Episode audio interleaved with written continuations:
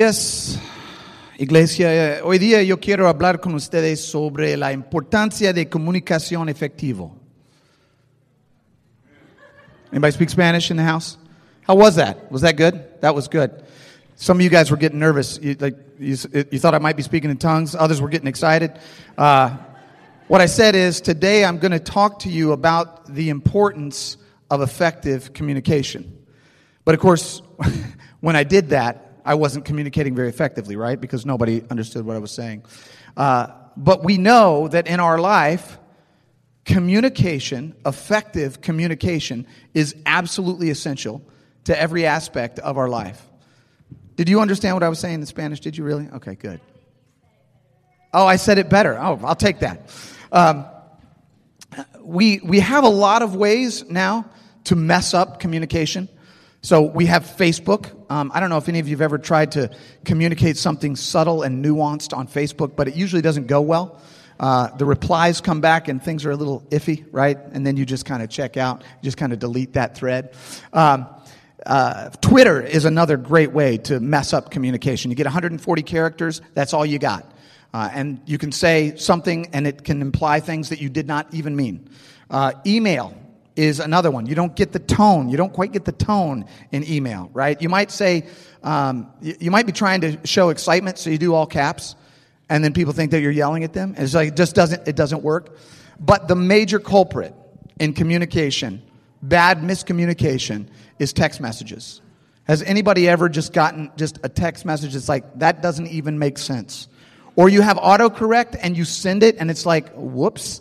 That is not what I meant. I do the talking text now, and I used to just talk and send.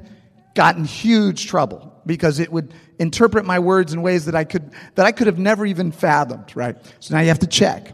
I came across a couple of text messages this week that I thought you would like that sort of demonstrate bad communication. A mom texted a, a kid and said, "What does I D K, L Y, and T T Y L mean?" The child responded, "I don't know. Love you. Talk to you later." The mom says, "Okay, I'll ask your sister." I like this one.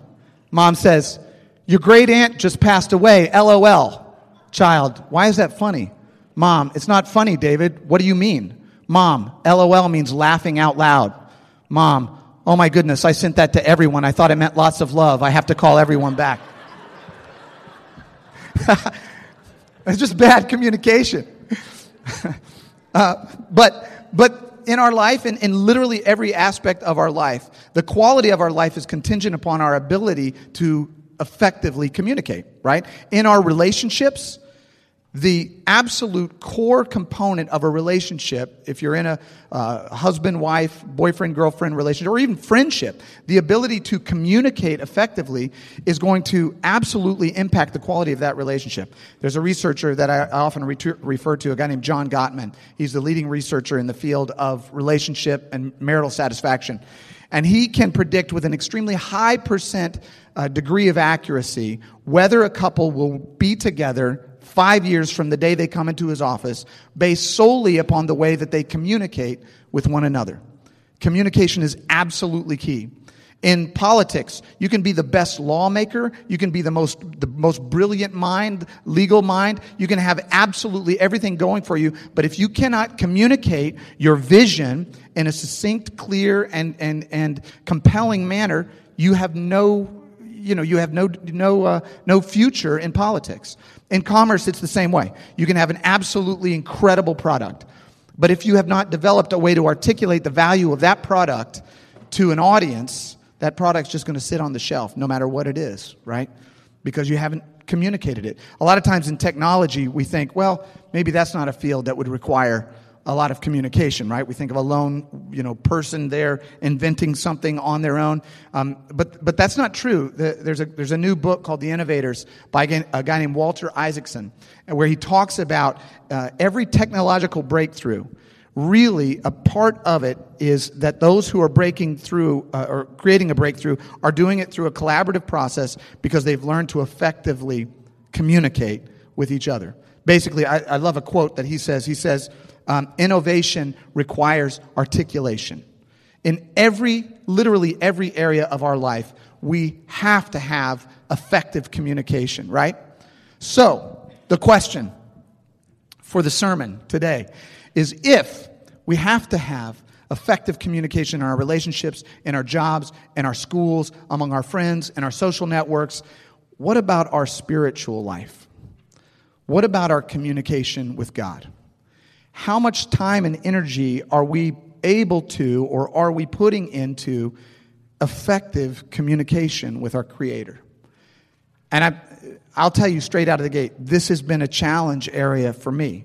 This is an area that I have begun to grow in, more so since we started U City Family Church than any other time in my life. Because I have come to the recognition and the realization that there are things that I just cannot do on my own.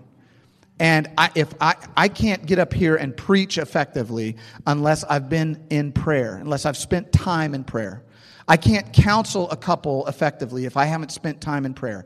I can't do any of the things. I can't mentor. I can't tutor. I can't disciple people unless I am spending time communicating effectively with God. And so As a as an individual and as a church, I would just encourage all of us, let's think about this. Let's spend some time learning how, because it doesn't come natural. It's not intuitive, right? It's something that we have to learn, and it's something that we have to practice. So we're in this series called Jesus Said. And the premise and the, the, the purpose of the series is sort of twofold. If you are here today and you're not a believer, let's say you're a seeker, you're an agnostic, you're you know you're sort of on the fence, you're not sure, then the, the, the value of this of this series is that you're getting to hear in, in really clear terms. We're going through the book of Matthew. You get to hear what Jesus said. You get to hear from his own mouth what he says about life, about you, about God, about himself, right? So you get a chance to listen in and think about, do I want to follow him? If you are a believer, if you're already a committed follower of Jesus, the, the value of this series is that you get to really deeply explore the words of your leader, your master, your savior, so that you can comport your life in accordance with it. And I don't care who you are, if you're wherever you are on the spiritual spectrum, if Jesus were here physically today and he said, I'm going to give a clinic on effective communication with God up at Wash U, I guarantee you we would be there. Right? I mean, there would be millions of people that would throng to this clinic if he said, look, this is, I'm going to teach you about how to pray. Right? And that's what happened in the Sermon on the Mount. If you've been here for the last few weeks, you know the context of this, of where we are. Jesus went up onto a hill. Uh, uh, his disciples followed him. The throngs, the crowds uh, followed them. And so Jesus is up there and he's sitting down and he's teaching. And then he starts to teach on this on this issue of prayer and how to effectively communicate with God. And listen to what he says. He says, when you pray, don't be like the hypocrites, for they love to pray standing in the synagogues and on the street corners. They love to be seen by others. I, if, if you've ever been around people who like in, insist on being like hyper-religious, hyper-spiritual, it's sort of like you, you, you just sense it. You can smell it out, right? You got to always drop in the extra spirituality stuff, and you're kind of going, man, this is this doesn't feel genuine. This isn't. There's a, a, a preacher named Doctor Matt King Carter, and he said, you know, sometimes uh, you know people will get like so verbose with their Christianese. He said that uh, sometimes their their words are.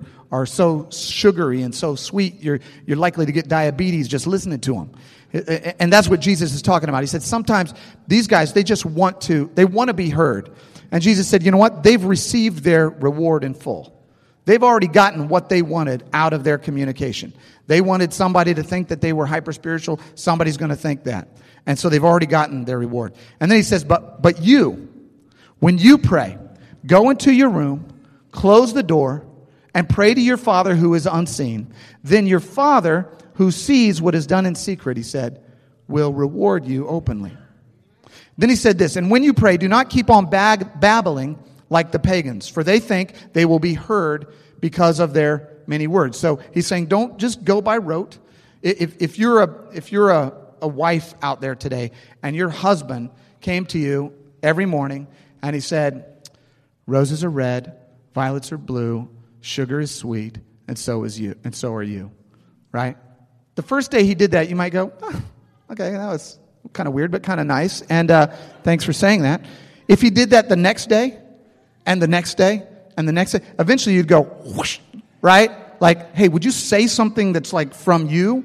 Don't just recite um, a, a, a love poem to me every every day, right? Je- that's what Jesus is saying. He said, don't, don't get caught up in vain repetition, as the heathens do, because they think that by their many words, uh, God will hear them. He says, um, but don't be like them, for your Father, next slide, for your Father knows what you need before you ask him. And then he says this, and this is the this is the this is the beauty. He says, this, guys, let me show you. This is how you pray. And then he opened his mouth and he gave us one of the most well-known, one of the most important, probably the most important prayer that any of us know. And you know what? Put it up on the screen and, and let's just let's just say it out loud together. Okay? Let's say it out loud. Our Father in heaven, hallowed be your name. Your kingdom come, your will be done on earth as it is in heaven. Give us this day our daily bread, and forgive us our debts as we forgive our debtors. And lead us not into temptation, but deliver us from evil.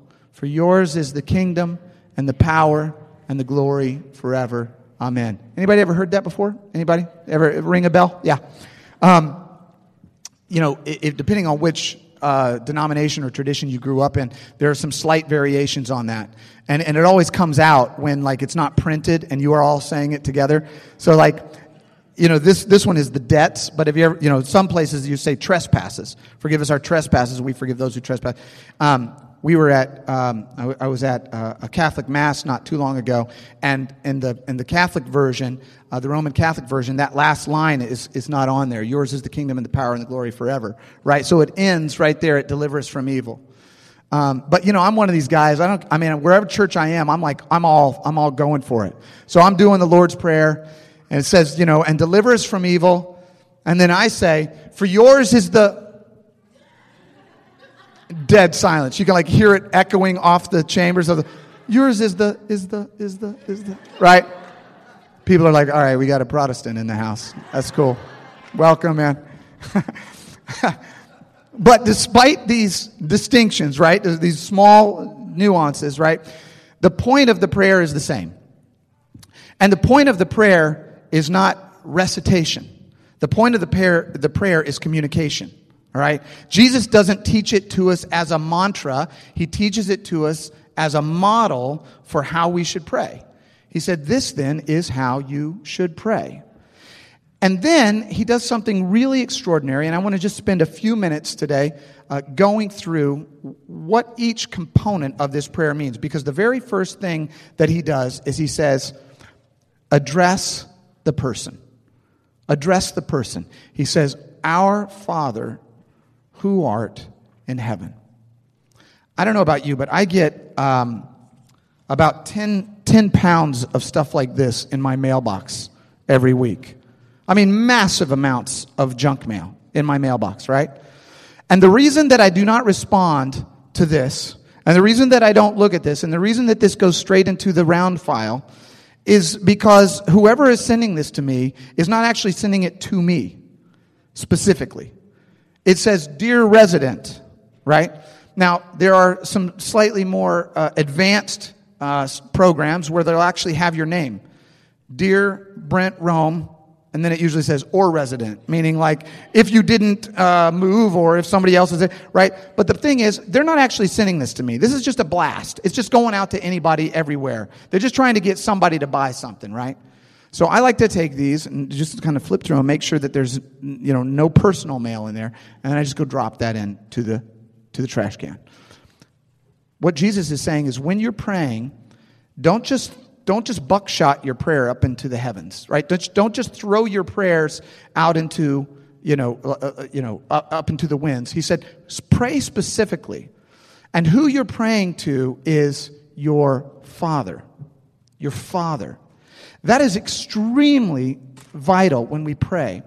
Because I, I, I listened to a, a sermon this week um, by T D Jakes on this passage, right? And he said something that was pretty amazing. He said, when we say Father, when we pray Father, we are praying based upon our position, not upon our condition. Meaning, I know that was good, wasn't it? I I, I had to credit him. I could have just stole it, but I didn't, you see. The other thing he did was he preached this sermon for one hour, thirty-seven minutes, and twelve seconds. Ain't gonna happen? Okay. Amen. Don't worry if you're a visitor here.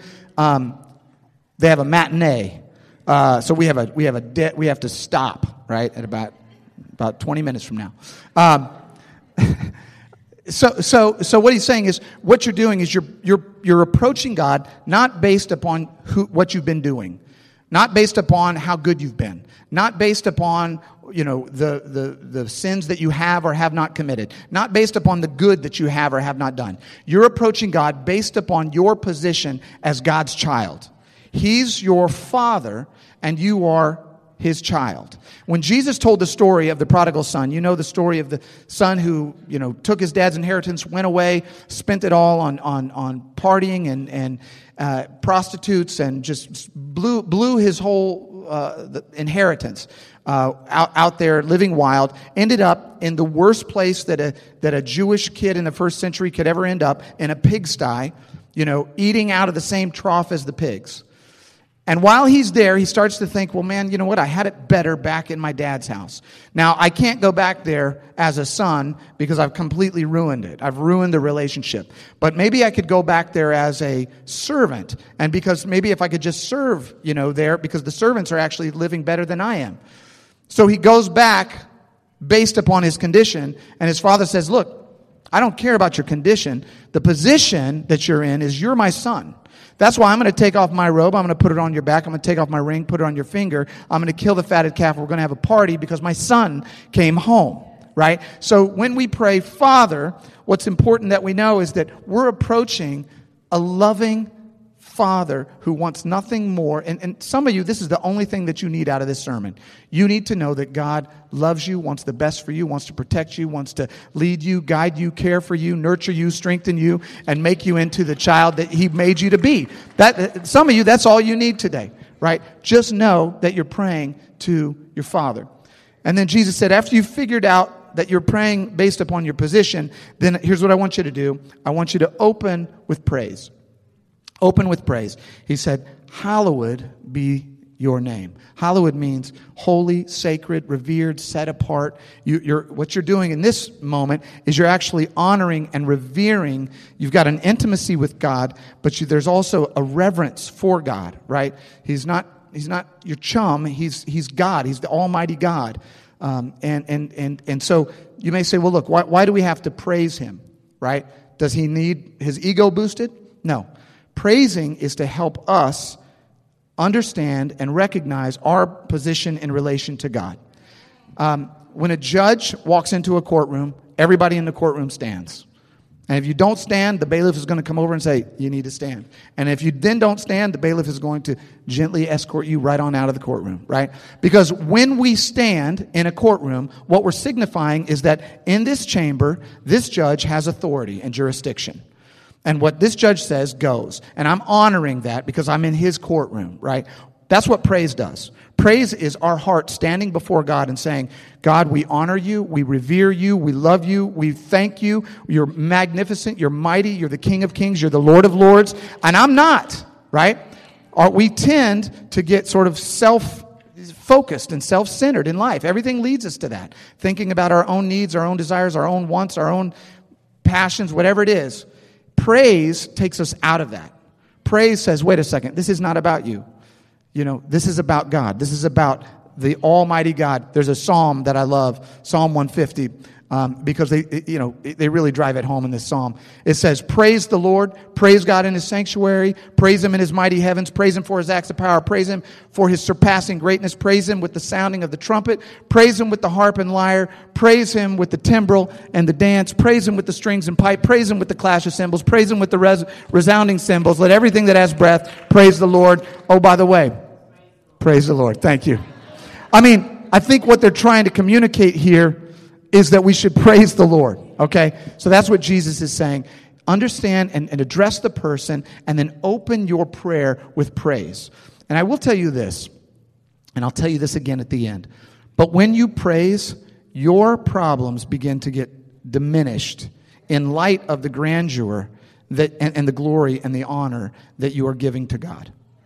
They just become smaller. They don't. It's not that they just disappear. It's just that they just don't. In light of who God is, your problems just don't seem so daggone bad. All right? All right. So we praise. Amen. Um, number three, we pursue God's purpose. We pursue God's purpose. We say, your kingdom come, your will be done on earth as it is in heaven. I think this is part of one of my favorite ones because this is audacious. This is bold. This is, you know, this is, this is us saying, God, the way things are in heaven, we would like, we would like that to be here, right here on earth. We want your purpose as it is expressed in heaven to be expressed right here on earth. I mean, that's, that's a crazy prayer. Right? That's because you're talking about bringing perfection. You're seeking to bring perfection onto the earth. And Jesus is saying, yeah, do that. You've probably heard the story uh, of the two salesmen back in the forties that were sent to India, shoe salesmen. Uh, and one of them wrote back to his home office and he said, this is this is terrible. Get me out of here. There's no market. Nobody here, nobody here even wears shoes. Right? And then the other salesman said, hey, send me a hundred pair. This is an amazing market. Nobody here has shoes, right? So Jesus, did, was that, did you guys get, that was kind of a slow trickle there. Um, we'll come, we'll circle back to that one. I could, I could pull that one out again. Uh, what, what's happening is, what's happening is Jesus is saying, look, Christians, don't be praying that God will get you out of this situation. Don't be saying, God, just, you know, just get us out of the earth, right? He's saying, no, pray. You're not hostages. You're ambassadors. You're emissaries, right? You're here on the earth to bring my presence and my glory and my will and, and, and, and, and my purpose to the earth, right? So don't pray to be evacuated. Pray that God would come down here and that we could be an expression and transform our community so that it looks more like heaven. That's the crazy, audacious prayer that Jesus wants us to pray. Our vision statement at our church, U City Family Church, is we are a multi-generational, multi-ethnic, growing and vibrant community of followers of Jesus who are experiencing the transforming power of God in our own life and who are transforming our city, our country, and our world through the love of Christ and the power of His Spirit. What that means is we are not a congregation who is just trying to say, Lord, get us over to glory land, like get us on up out of here. That's not us. We're saying, God, we we we feel like we're here because we have a mission. And we want to bring your will and your purpose right here. And we want to be part of transforming people's lives right here. Jesus is saying, look, don't ask for trinkets. This isn't The Price Is Right, okay? I want you to ask for something bigger and bolder than that.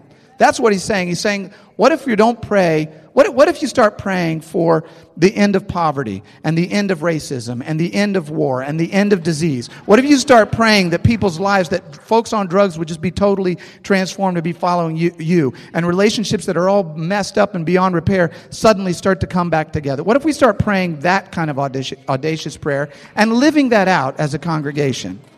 Your will be done on earth as it is in heaven. Now, I could go on for an hour, thirty-seven minutes and twelve seconds on that. I, I could. Number four, he said, petition with confidence, and I'm going to add with persistence. By the way, if you have your sermon, you, these are little sermon notes you can follow along.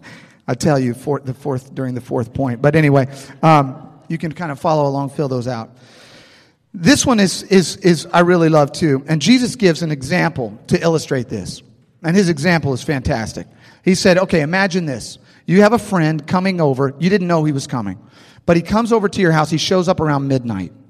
Comes over to your house. And, you, you know, this is somebody you haven't seen for a long time. You say, hey, welcome, friend. Your friend comes in. You go, let me go get something out of the fridge. Let's sit down and, you know, you've been on a long journey. Let me feed you. You go, there's open the fridge. There's nothing there, right? None of the stores are open. Domino's is closed. Okay, there's nowhere to get any, but you need to you need to feed your friend because you need to be hospitable to your friend. He said, here's what here's what it's like. Here's what the kingdom of God is like. You're going to go over to your neighbor's house and you're going to knock on the door. Okay, it's midnight. You're going to knock on the door. And you're going to knock on the door and your friend is going to yell down and your friend is going to say, what are you doing? It's midnight. My wife, my kids are in bed. Leave us alone. And you're going to say, well, I have a friend that just came in and we need to feed him. And your friend's going to say, too bad. Go to bed. Get out of my house. Jesus said, look, if you keep knocking at the door, your friend, not out of friendship, but to get rid of you, will eventually come down, open the door, and say, okay, I got some chicken wings in the fridge. Just take them and get out of here, right? That's what Jesus said. What he's saying is this, and, and then he goes right and he says, those who, who, who seek, find. Those who knock, the door is answered. He said, some of you have not because you ask not. And if you have, if you know that you're, that God is your Father, then you can be like my son who comes to me and says, Dad, I'm hungry. Dad, I'm hungry. Okay, but I know, but we're still in the car. Okay, but Dad, I'm hungry. Okay, I know, but right, we're like, we're just driving. Now, Dad, I'm hungry. And I'm like, man, we will get you some. And you better believe I'm going to feed that kid when we get home. I'm going to say, okay, can you please just don't ask me anymore, but I will definitely feed you.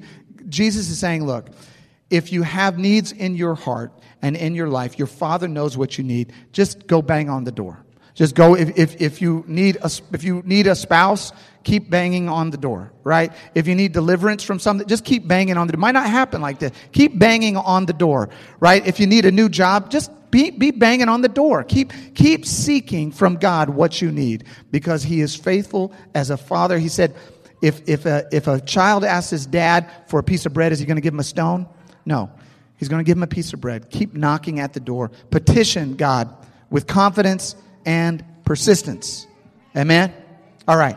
Number five. This is a big one.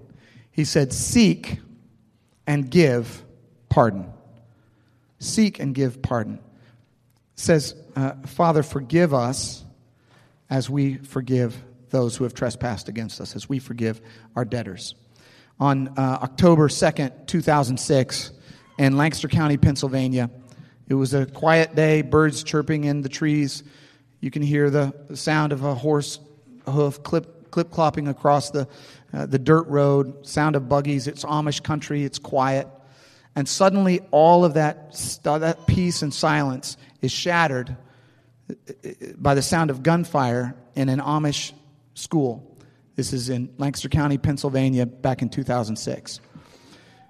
What happened was, uh, when police arrived, what they found in this Amish school Um, was they found uh, a number of young girls who had been killed. Five survived, and five did not survive. And they also found um, the gunman who had turned the gun on himself, um, a guy named Charles Carl Roberts.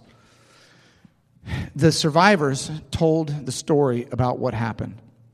The survivors said that this guy came into the school, and he had guns and everything, and, and he made all the little boys leave the schoolhouse. It was a one-room schoolhouse. And he made all the adults leave the schoolhouse. And he told these little girls, ten little girls, he said, listen, I lost my daughter shortly after she was born, uh, nine years earlier. And I have resented God for that all this time. In fact, I've hated God that he took my daughter. And so today I'm going to exact revenge upon God. And then he started firing. And so when the police arrived, uh, they held, you know, they got some of the girls that were um, wounded out, and, and they survived. This rocked this this county, Lancaster County, Pennsylvania. I mean, this is this was unprecedented, right? They just this doesn't happen. And initially, news cameras were coming, and and and helicopters, and you know, reporters were coming in and interviewing, and they were focusing, as you would imagine they would, on the gruesome details of these murders, right? But within just a very short period of time, the narrative of the story changed, because the grandfather of one of the victims came to the other victims' families and said, we cannot condemn this man. We have to actually forgive him. And the the parents... And I, I, I can't fathom this, okay? I'm, I'm not on this level. But the parents of the, the girls who were shot went to the home of the man who had shot their, their daughters, right? And he had killed himself by this point. But they went in and they comforted the wife and the children of the murderer. And then they went over to the parents of the man, of the murderer. And they put their arms around him. And these buggies, these buggies pulled up, you know, these Amish folks getting out, went into the home of the parents of the man who murdered their children. And they literally just held them for hours as they grieved, as they all grieved. And when it was time for the funeral of this guy, this murderer. The Amish folks outnumbered everybody else in that funeral. They turned up in droves to say, we forgive. And we cannot hold on. It's not going to take us anywhere to hold on to bitterness. We forgive. And when they were asked, how, you know, how can you guys do this? Like, what, what is in you that allows you to exhibit this kind of, you know, forgiveness? That, this is what they pointed to. Forgive us our debts as we forgive our debtors. They said, we know that we cannot experience forgiveness in our own hearts unless we express forgiveness to those who have wronged us. And we want forgiveness, and we need forgiveness, and so we are expressing forgiveness to you. And it was transformative in that community. In fact, the mother of the man who murdered these kids every week goes and takes care of one of the girls who survived, who was the most um, the most damaged, and she goes and sits with her and takes care of her and helps her every week. Th- these families have become close through the act of forgiveness. Some of you guys, some of us, probably all of us, there may be things in our own life, something that happened to us, some issue that we're not resolved with. Somebody hurt us, somebody harmed us. We're mad at God, something didn't go right, and somewhere in our hearts we're harboring just a little bit of this unforgiveness. And Jesus is saying, look, r- release that. Forgive, and then be forgiven. Because when you experience forgiving someone else, when you experience that, when you actually release someone from a debt or obligation that they owe you, right? Then and only then can you believe that God would forgive you. If you've never forgiven somebody, you don't even know what that feels like. And then when God says, I want to forgive you, you're, you don't believe it. You just don't believe it can happen, right? Because you don't know what it's like to do it. Jesus says, forgive us our debts as we forgive our debtors. Forgive. And then, point number six, he says, pray. After you've forgiven for your past, pray for your protection for your future. Ask for protection. Pray for protection. Lead us not into temptation, he said, but deliver us from evil. That word deliver actually means to, to, to draw out, but not just to draw out, but to draw close. To draw close to the one who delivers. So just like a mother reaches down into the crib, picks the baby up, and then draws the baby to her, that's what that word deliver means. It means pull up and, and, and pull to, all right? Um, if you've ever been on a seafaring vessel, Uh, a ship or a sailboat that's going out to sea, every one of them has this device on there called an E P I R B. And an E P I R B um, is, uh, it's, it, it looks sort, sort of like a green Slurpee, and it's got a little antenna that sticks out, and it's got all these electronics inside of it. Um, and it stands for Emergency Position Indicating Radio Beacon. And the way an E P I R B works is if everything else goes wrong, If your if your satellite radio goes out, if your satellite phone goes out, if your flares don't work, if your you know water gets into the boat and messes up all the electronics, you can break a seal, hit a button on this E P I R B, and it will immediately release your coordinates to the Coast Guard. And it doesn't matter if you're ten miles out or one thousand miles out. In just no time, a C one thirty plane is going to fly over. Paratroopers are going to jump out. There's going to be an inflatable raft that pops up with an outboard motor. Guys are going to come, and they're going to come and grab you and get you out of there, just like that. Jesus is saying, when you pray, just kind of keep one finger on the E P I R B, right? Lead us not into temptation, but deliver us from evil. Just know that if you get into a situation that you cannot get out of, your God is a deliverer. Right? He delivered Daniel from the lion's den. He d- delivered David from Goliath. He delivered the Israelites uh, from the bondage of slavery. And he can deliver you from whatever it is that you're in. And I love this two-part thing. It says, lead us not into temptation and deliver us from evil. Jesus is saying, when we're praying, just say, God, I know that I am prone to wander. I know from my own past that I might go astray. So lead me not into temptation. But if I do, pull me out. Get me out of there. There's a humility there. There's an understanding of oneself that happens when we pray. Lead us not into temptation, but deliver us from evil. Some of you, to, again, today, that can just be the prayer of your heart. You're in a situation right now, and you go, I don't see the light on this one. You know, hit the E P I R B, man. Pray that God will deliver you, and we we worship a delivering God who will see you out. And then the final point of this prayer, he says, close with praise. For thine is the kingdom and the glory and the power forever. Amen. End with praise. He said, open with praise. So we say, God, look, I, I praise you, right? And then I'm going to ask for your protection, and I'm asking for your pardon, and I'm asking, and I'm petitioning you for my for my needs, and I'm seeking everything from you, God. But then at the end, I want to turn this back around, and I want to lift up the praise to you. I want to exalt you. I want to love you. I want to honor you. I want to get things back oriented so that I'm not focused on me. I'm ending this prayer saying, thank you, God, for who you are. Thank you, God, for the breath that I breathe. Thank you for your love. Thank you for your mercy. Thank you for your grace. And again, this reorients your heart. It reorients your heart so that you're not dwelling on your own problems, but you're praising God for his love and mercy that he's extended to you. That, Jesus says, is how you pray. That's how you pray. That's the clinic. That's how you do it. Now, here's, you know, you may say, okay, what do I take away from this? There's a lot of content here. There's a lot of stuff. What I'm going to ask you to do this week, one thing, one thing. I'm going to ask you to take these, this, uh, these sermon notes that's got this scripture on here, and then it's got all these little things that I know you faithfully filled out all the way through service. You can actually cheat off your neighbors if you haven't. And I'm gonna and I'm gonna challenge you to do this. I'm gonna challenge you to put this either on your mirror or on your fridge or on your desk at work or at school or somewhere where you can look at it and where you can pray one at least one time a week. Pray using the template that Jesus gave us, using the model that Jesus gave us, one time a day for the next week. And let's just see what happens in your life if we actually model the prayer that Jesus gives to us. Not by rote, not by memory, but we actually pray according to the template that he gave us. Because here's what I believe. I believe that when we do what Jesus said, we get to experience what Jesus said we would experience. And Jesus said, pray like this. And Jesus said, when you pray to your heavenly Father, he hears your cry. And Jesus said, go into a secret place and reach out to your Father who is in secret, and he will reward you openly. And I believe that our church and our community will experience the greatest outpouring of mercy, grace, power, love, and compassion that we have ever experienced if we will only do what Jesus said. Let's pray.